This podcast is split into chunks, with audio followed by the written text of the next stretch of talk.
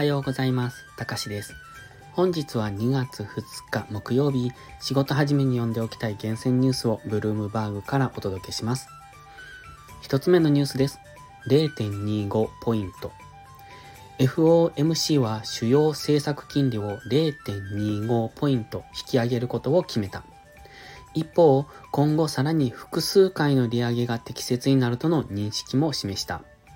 フェデラルファンド FF 金利の誘導目標レンジは4.5から4.75%となった。パウエル FRB 議長は記者会見で、景気抑制的な政策をしばらく続ける必要があると発言。景気抑制水準まであと2回ほどの利上げを FOMC が検討していると述べた。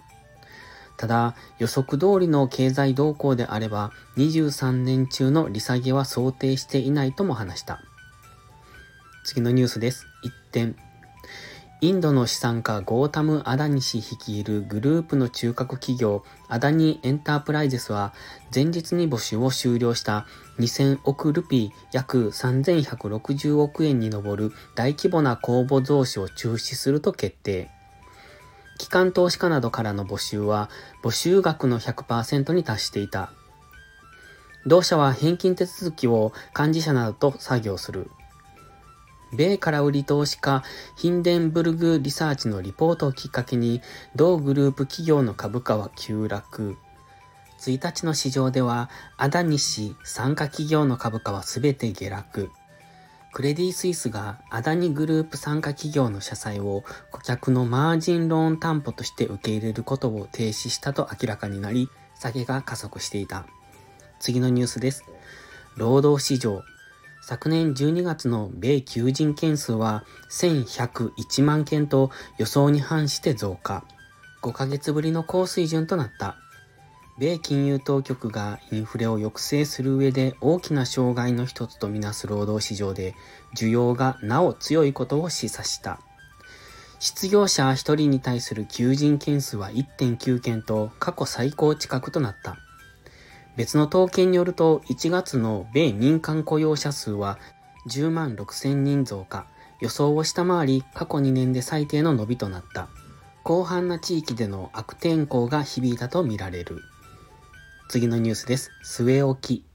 石油輸出国機構 OPEC と非加盟の主要産油国で構成する OPEC プラスの共同閣僚監視委員会 JMMC は現行生産水準の維持を勧告した。複数の参加国代表が明らかにした。市場でも現行生産水準の維持が広く予想されていた。OPEC プラスは昨年、日量200万バレルの生産枠削減を発表している。原油市場は中国での需要並びにロシアからの供給について状況が明確になるのを待っている状況だ。最後のニュースです。再開。農林中央金庫は米欧のレバレッジドローンをパッケージ化したローン担保証券 CLO の購入の再開を計画している。一時は世界最大級の CLO の買い手だった同行は昨年、英国の年金基金が CLO を含む保有資産を投げ売りした時に購入を停止していた。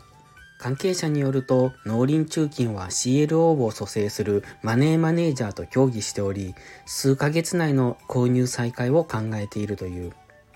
最近数週間には JP モルガンチェイスなど複数の米銀が CLO 購入を再開。需要回復で今年これまでの米 CLO 発行は64億7000万ドル、約8400億円と前年同期の49億ドルを上回っている。今朝のニュース5本は以上です。本日も元気よくいってらっしゃい。